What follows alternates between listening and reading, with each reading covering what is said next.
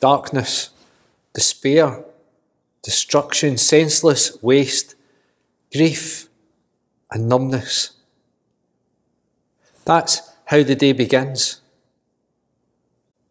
And then dawn. Light peeking over the horizon, warmth flowing over the land. Another day, walking to the tomb. Mind set on the task, paying respects, praying for the beloved, saying goodbye. And then, empty. Stone rolled away, cloths unfilled, shock, horror. He has been taken. A voice calls. He's not here. He is risen. And the world will never be the same. Welcome to this Easter service from St Ninian's Church in Stonehouse. I'm Stuart, and it's my joy to be the minister here. Today, as part of our celebration of the resurrection, we will share in bread and wine in the sacrament of Holy Communion. Everyone is welcome to join in that, so please have some bread or wine or a suitable alternative ready for later in our time together. I'm joined today by John and Helen Young to help lead in our worship. But let's pray together. God of new life and hope, of forgiveness and restoration, of new beginnings, we meet for the umpteenth Easter morning to celebrate the astonishing good news that Jesus, whom everyone thought to be dead and gone, is alive and is with us still. That the one whom everyone thought had been defeated has defeated death itself. It cannot be for us as it was for the disciples on that first Easter morning. We too, we know too much that they did not know, have lived through too much that they have not. But we understand their confusion and their fear. The first response to an empty tomb is not joy, but grief and anger. That has the ring of truth to us.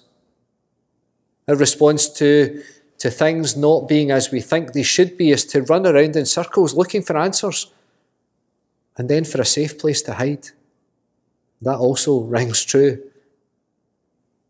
Loving God, we come to worship this Easter morning with no slick prescription for how we should be feeling, but exactly as we are sad, tired, fearful, confused, with dawning hope and promise and a fleeting glimpse of joy. We come as we are and trust against all the odds that you will come and find us here. Amen.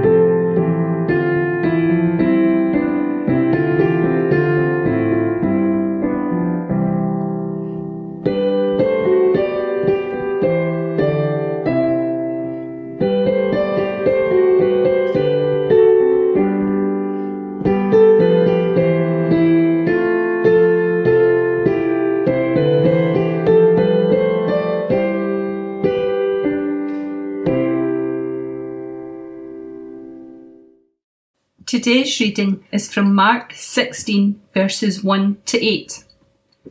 After the Sabbath was over, Mary Magdalene, Mary, the mother of James, and Salome brought spices to go and anoint the body of Jesus. Very early on Sunday morning at sunrise, they went to the tomb. On the way, they said to one another, Who will roll away the stone for us from the entrance to the tomb? It was a very large stone. Then they looked up and saw that the stone had already been rolled back. So they entered the tomb, where they saw a young man sitting on the right, wearing a white robe, and they were alarmed. Don't be alarmed, he said. I know you're looking for Jesus of Nazareth who was crucified. He's not here. He has been raised. Look, here is the place where they put him. Now go and give this message to his disciples, including Peter. He is going to Galilee ahead of you. There you will see him, just as he told you.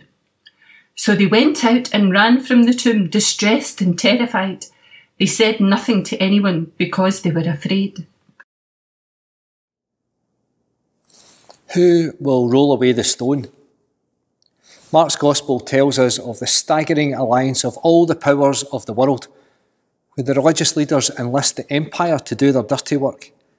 Judas has betrayed him. Peter has denied even knowing him. Even the criminals on either side mock him. Jesus issues a cry that echoes through eternity My God, my God, why have you forsaken me? Even God is missing. It is finished. But he was not alone. These are the women who stayed. These are the women who watched and who waited. These are the women who listened to the jeers and the insults of those who had shouted Hosanna just days before. These are the women who watched the leaders, emboldened now as Jesus was nailed to a cross, mock him Tell him now to show them some kind of sign to come on down so that they might believe. These are the women who saw Joseph of Arimathea, one of the religious leaders, go to Pilate and ask for the body. Usually, the crucified were left on the cross to serve as a grim warning, unburied, a cruel punishment, denied the last care of family and friends, all dignity stripped away. The leaders didn't want Jesus hanging there as a rallying point. The crowd were fickle. It wouldn't take much for him to become a martyr and for them to be the ones being vilified. So they send Joseph to take the body and dump it in an unmarked grave, out of sight, out of mind. But the women, these women, these faithful women have watched and endured a long Sabbath wait until they could go and perform one last duty for their Lord. As these three women, Mary Magdalene and Mary, the mother of James, and Salome, walk through the morning gloom towards the tomb, where the broken body of Jesus was hurriedly left three days earlier, they go with no hope, no expectation of finding anything other than a body to tend to. They expect everything to be just as it was when they left. It's been the Sabbath after all, no work was permitted, so any movement of the stone would have been a violation of the rules the leaders were so very keen on. I wonder as we join here on another Easter morning what our expectations really are. We're still separated, still hesitant to emerge from our lockdown, still wary of our neighbours, still fearful of what might become of us. There is much about these women that we can relate to, I think. They have ventured out into the world for a single purpose as the others stay inside. I wonder, do we share the lack of hope? Do we come this morning expecting to find something blocking the way? Do we journey tentatively, carrying our fears, our doubts, and our grief? When they looked up, they saw that the stone, which was very large, had been rolled back. As they entered the tomb, they saw a young man dressed in a white robe sitting on the right hand side, and they were alarmed. He said to them, Don't be alarmed. You are looking for Jesus of Nazareth who was crucified. He's been raised. He is not here. Do not be alarmed. Yeah, sure. Okay. When you go to embalm the body of your friend and find instead that the stone blocking the tomb has been moved and his body is missing, you are going to be alarmed. It was bad enough. But now this. They can't even leave him in peace in death. You are looking for Jesus of Nazareth who was crucified. He's not here, he is risen. I wonder what those words mean to us. He's not here, he is risen. For these three women, it meant fear and confusion. It's important to say what Mark doesn't tell us. We could have read John's account where Mary meets the gardener who calls her name. A beautiful passage that takes us back to the very beginning, to Eden, where God walks in the garden and it's the woman who is there to meet him. But this is Mark. What Helen read for us this morning is all there is. This is how Mark's gospel ends. But go, tell his, tell his disciples and Peter that he's going ahead of you to Galilee. There you will see him just as he told you. So they went out and fled from the tomb, for fear and amazement had seized them, and they said nothing to anyone, for they were afraid. And so they should be. And we should be too. Dead men don't come back to life. Everybody knows that. On Friday, we stood as witness at the foot of the cross with these women. We watched and waited as the sky turned black and the colour was drained from the world. As the curtain in the temple was wrenched in two, exposing the empty room, while God was hanging on a cross. We listened to his last words. We heard him declare, It is finished. It was over. All of it completed. He said so himself. And even in this moment, where the tomb is empty and an angel declared, He's not here, He is risen, there is still fear and confusion. Why isn't He here? Where is He? Why can't we see Him? In Mark's Gospel, the resurrection leaves a Jesus sized hole in the story. And the scary part is that we are invited to step into that space. The resurrection is an the resurrection is an invitation to discipleship, to follow in faith, to journey following Jesus wherever he might lead us. Mark doesn't need to say any more. For us, this is all we get a declaration that Jesus is risen, a statement of fact, a statement of faith. He's not here, he is risen. And a huge question do you believe it? And if you do, then we should be at least a little bit terrified. Stepping into that gap is called discipleship. Jesus has gone on ahead. You have all that you need. You've heard what he said, you've watched what he did, you have seen how he stood in opposition to, to oppression, to injustice, to hatred, to anger, to jealousy, to lies, and even to death. You have seen how all of those powers, the kingdoms of the world where people grasp at wealth and greed and ambition, possession and authority, they hold no sway over love, joy, peace, patience, goodness, hope. Mark's story of the resurrection is the start of a pathway a compass bearing for us to follow. It's the invitation to step into a new way of living, following a dead man who's alive. He's not here, he is risen. He goes ahead of you and invites us to follow.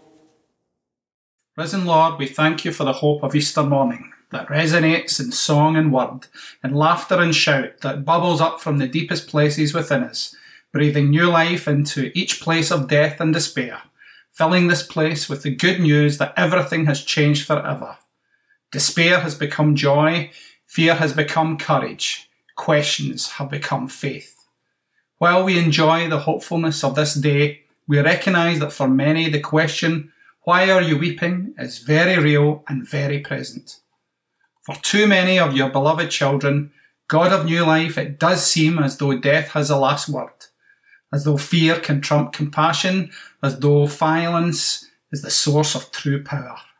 This day of all days is the day that laughs at those who thought that using fear, violence, and death would bring their own success and happiness. We pray on this Easter morning for those who find themselves trapped by the misguided decisions of others, for those who find themselves living on the streets, for those searching for meaningful employment, for those whose health in body or in mind is poor, for those who struggle to raise their families, for those who know poverty or hunger or thirst. We pray that hope will find a way to break through and bring change. We pray on this Easter morning for those who make decisions that impact on lives of others, for national leaders, for local councillors, for heads of state, for business executives, for trade negotiators, for union leaders. God of compassion, we pray that they may put all their skill and effort into benefiting others and not just for themselves.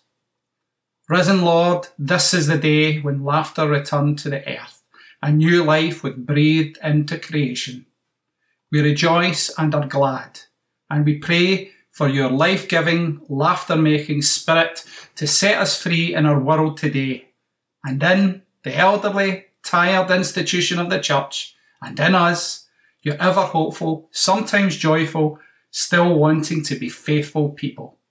Hear us, Lord, as we pray in your words, saying, Our Father in heaven, hallowed be thy name. Your kingdom come, your will be done, on earth as in heaven. Give us today our daily bread. Forgive us our sins as we forgive those who sin against us. Save us from the time of trial and deliver us from evil. For the kingdom, the power, and the glory are yours, now and forever. Amen. Their first task was to go and tell the others, even Peter.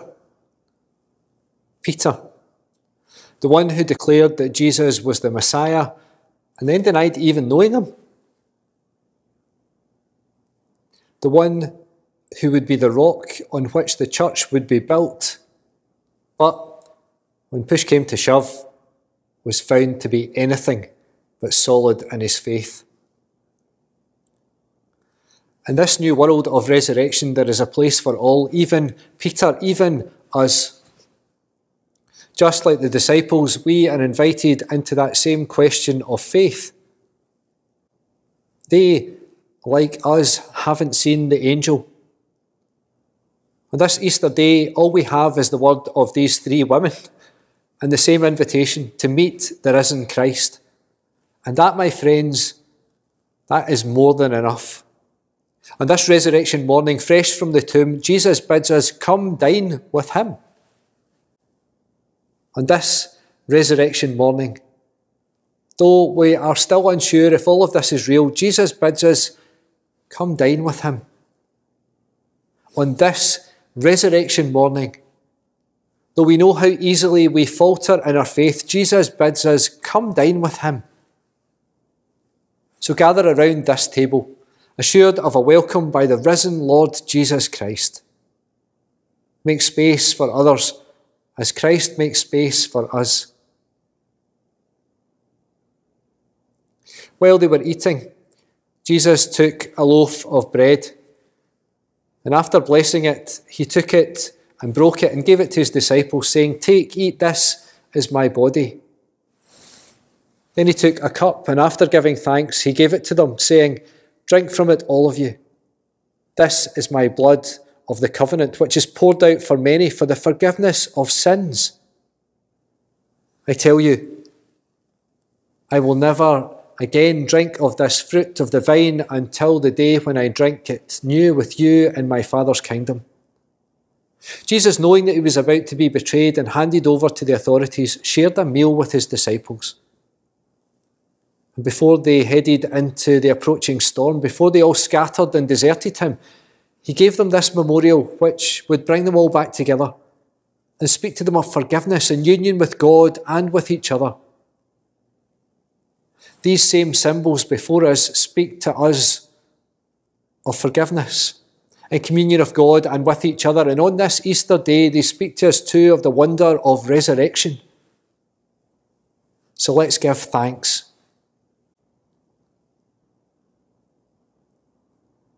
Risen Lord Jesus, that night in the upper room with your disciples, as you looked around the table, you knew they would betray you.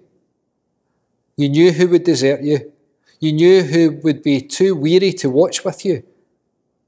And yet you looked at each of your friends with love and gave them and us this sacrament that speaks of your love for us just as we are.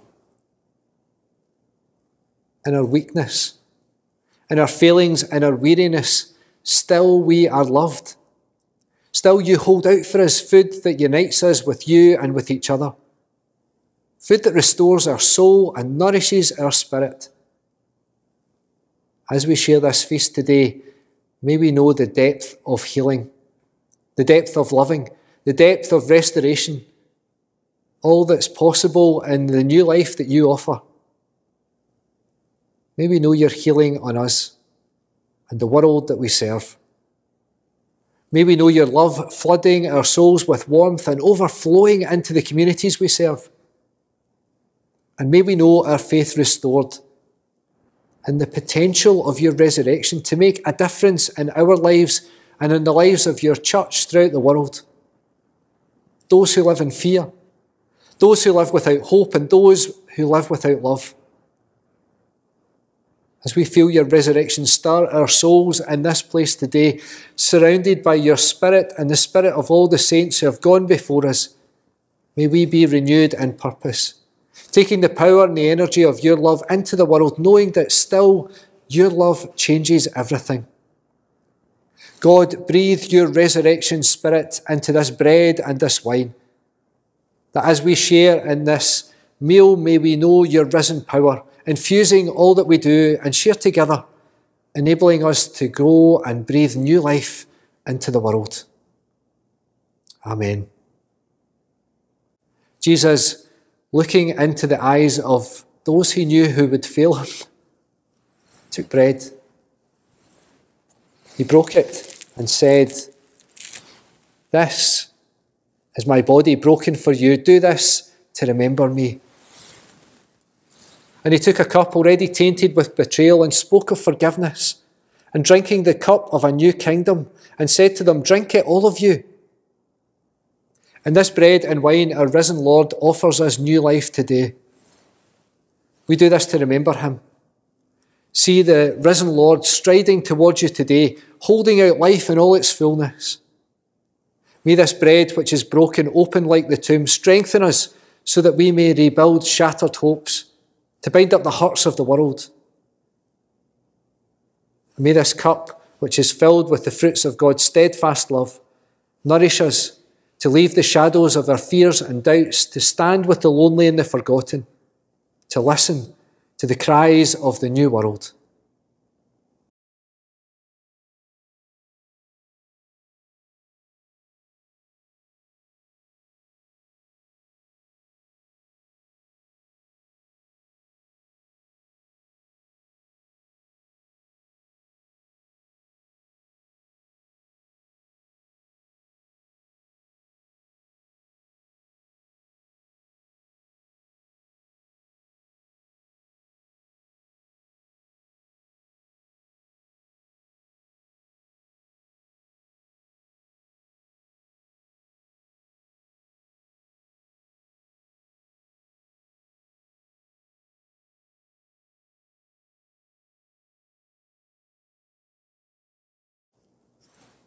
Let's join in prayer. Lord Jesus, we have feasted on the bread of life. We have quenched our thirst with the wine of your new kingdom. In your risen power, you have united us with all of our loved ones in heaven and on earth. May that sense of communion strengthen us and renew us, bring us hope and even joy, so that in all of our hurts and sorrows and days to come, we may remember that you, risen Lord, overcame death and have prepared for us your everlasting kingdom. To you, Father, Son, and Holy Spirit, one God, be glory here and everywhere, now and forever. Amen.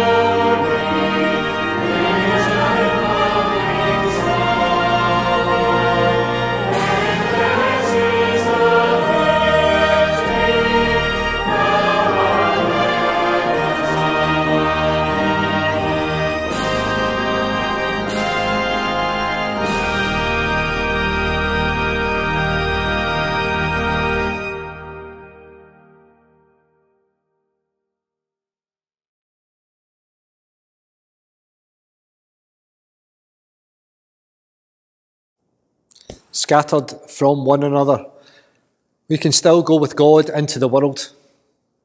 We will offer healing and hope to all, all those who wander in the shadows of life, separated from one another, we can still go with Jesus to serve others.